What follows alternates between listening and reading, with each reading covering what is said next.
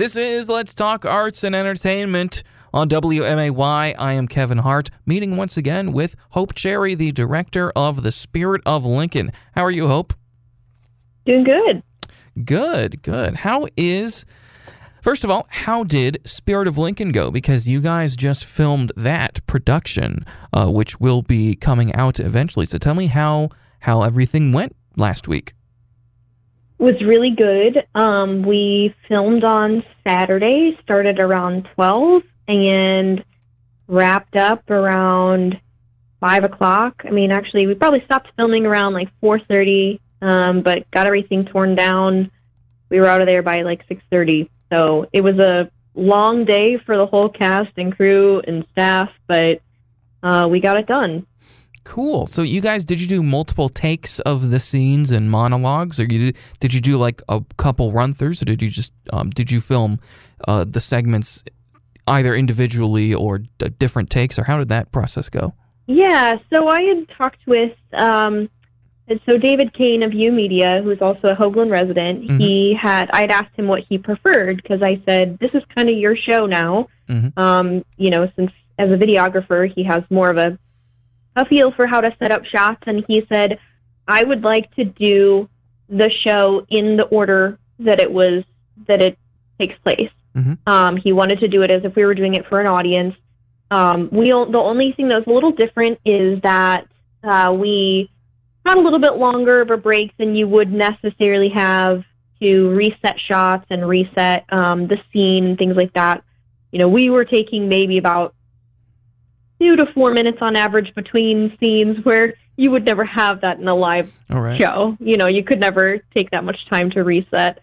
Um, but it was good. We made sure everything was um, set out there, and then you know when the lights were brought up, that was kind of the cue for the the cast, and you know he started rolling before the lights came up, and uh, we only had to do a few scenes more than once. We ran ran through the whole show one time, and then there were a few scenes that he wanted to go back and get some additional shots with, so we only had two, I think, that we went back and did a second time. Um, and then there were a few that, like, in the moment, somebody, you know, flubbed a line or, you know, we missed an entrance. And we're like, okay, we can stop. And we wouldn't do that in a regular show, but we had the ability to stop and redo those scenes. So overall, I think the flow went pretty well. And I think it still had uh, quite a bit of energy that you'd feel from a live, a live production.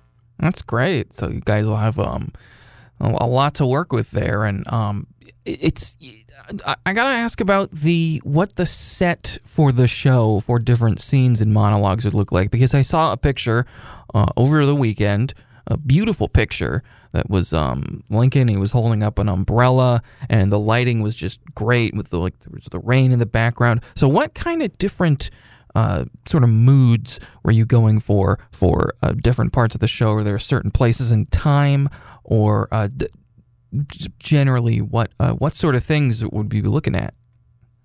Yeah, so um, our set designer was Steve Barble, and he Hmm, put yeah. a really simple um, design together, but with a lot of kind of movable pieces, which was what was really nice. So we had kind of two flats with some wooden kind of um, uh, like a kind of almost like fencing looked like, and so we could move those around for different scenes and sort of had those in different positions. And I think it kind of made that scene, you know, kind of brought a little bit of different feel from each of those scenes.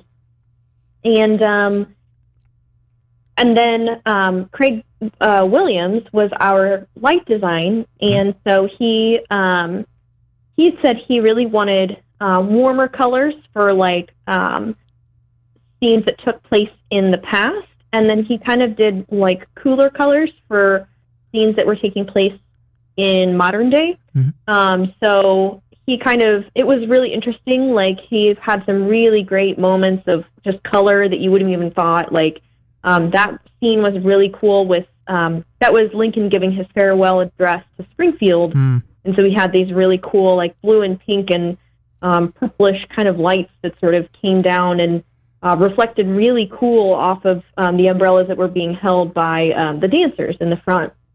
And then there was another scene that I loved every single time we had, he kind of had this like kind of eerie green kind of sickly color um, that would show up in in um, one of the scenes.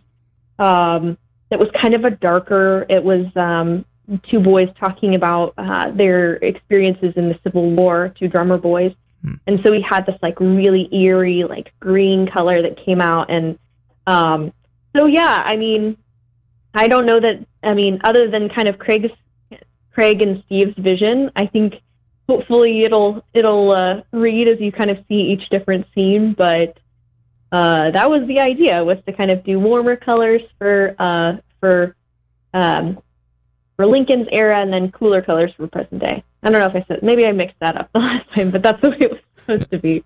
Warmer colors for then cooler colors for now. Nice. All right. Well, that sounds really awesome. The yeah, I I know that most of the show is, as you said, and talked about are monologues, but there are parts where there are more than one person on stage, especially the parts with the dancers. How did you do that? Were they wearing masks? Were they distanced?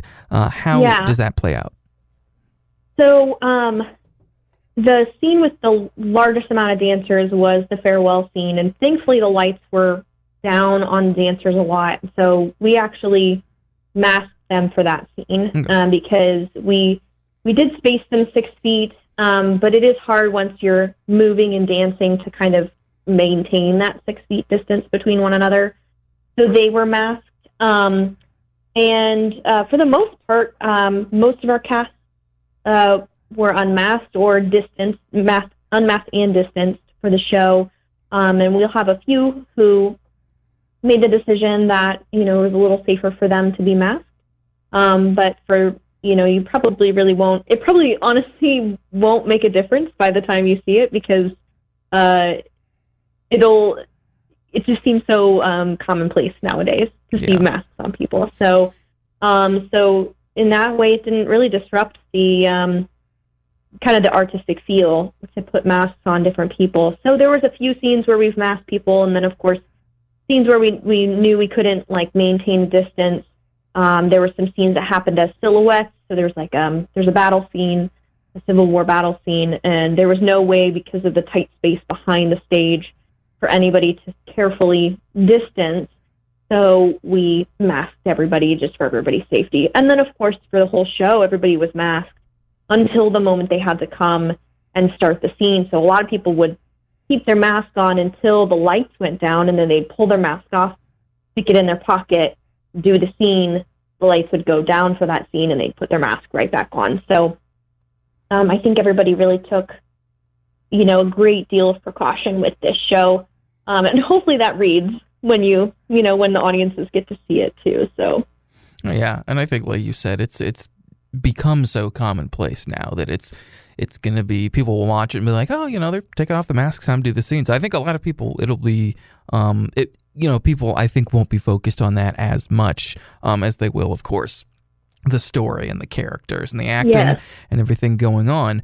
Now that the show has been filmed and it is being edited, probably as we speak. Um, mm-hmm. When do you expect the show to be widely available? um, if there's just a sort of a timeline or any um, yeah. any just because I know we've talked about different means of which you're going to try to get it out there. And um, d- do you know? Do you have an idea of when it'll be when people will be able to see it? Yep. So we're hoping that it'll be available to audiences by the second week weekend of November. Mm-hmm. Um, and we'll do probably something similar to what Songs um, for New World did, where mm-hmm. they released it as a an event over the weekend, and then we're hoping we can um, allow it to be on demand for a little bit after that. Um, we have talked with Looking for Lincoln, so we're partnering with them in the near future. They will be um, doing, they'll be taking some of the scenes and some of the some of the clips of the scenes and um, doing kind of their own event from that. So we're hoping that they'll get a chance to um, so the way that I've understand the way that I understand it is they're wanting to interview some of the cast members that were in those scenes, kind of what happened and how they approached the characters in those scenes, and then you'll see a clip of that. So um, so that'll probably be after we do the on demand. It'll probably sometime in December or, or January, and then we're hoping um, we're still waiting to hear back from um, uh, PBS, but they are they have expressed interest in picking it up at some point and showing it. So um, I I think they're going to wait until they see the finished product to make a final decision if they will or will not. But we're hoping we're we're hopeful that that will Yeah. um, be something that will be picked up in the in the long run. So Yeah, that's awesome. I hope that goes through. Absolutely. And um, definitely looking forward to what you guys are doing with looking for Lincoln. Uh, so uh, once you uh, this this has all um, been shown to everybody, and you guys are uh, doing everything with looking for Lincoln, what uh, do you have um, on the docket up next? Or are you just gonna you're just gonna sit back and take a breather for a little bit? Because I know you've, you've been working on this for quite a while. Yeah, I don't have anything planned. I, you know, I think this took a lot of energy from me, and I know it took a lot of energy from the cast and staff and crew to be able to put it on. So I think a lot of us were just, you know, um, it, it was odd too. A lot of us got done that day and felt, you know, usually feel kind of that that let down the day or two after of like, oh man, I'm so glad. I'm like so sad that I don't get to do the show anymore. Yeah. Well, it feels a little different with this because it doesn't quite feel like it's closed because, um, you know, we'll still get to watch it, and and that's not something that you usually get with a with a cast. So um, I think we'll probably feel that final closure like um, in come November. So, um, but you, it it is it was very odd, but I uh, I think for most of us we plan just to hang out, you know, stay safe, be indoors, um, enjoy the other um, theater productions that are coming out and in the different um, venues and um, and different formats that people are taking. So I've seen a lot of other ones, and Songs for New World just did theirs, and I know that um, Hoogland is also doing Dracula, and there's a couple other um, you know college uh, colleges that are doing um, online uh, theater as well. So um, I don't think anybody has plans other than just to kind of sit back and and uh, support the other theater programs happening. So Right. Well, I can't uh, can't argue with that. It sounds uh, yeah. yeah, well, we will be looking out for those dates and we will share them with everybody once we get them. And of course, any information coming out about this show as well. Hope, thank you so much once again for joining me. And we will be talking again sometime soon. Cannot wait to see the show. thanks, Kevin. I'm excited. Uh, me too. You're welcome. Bye bye.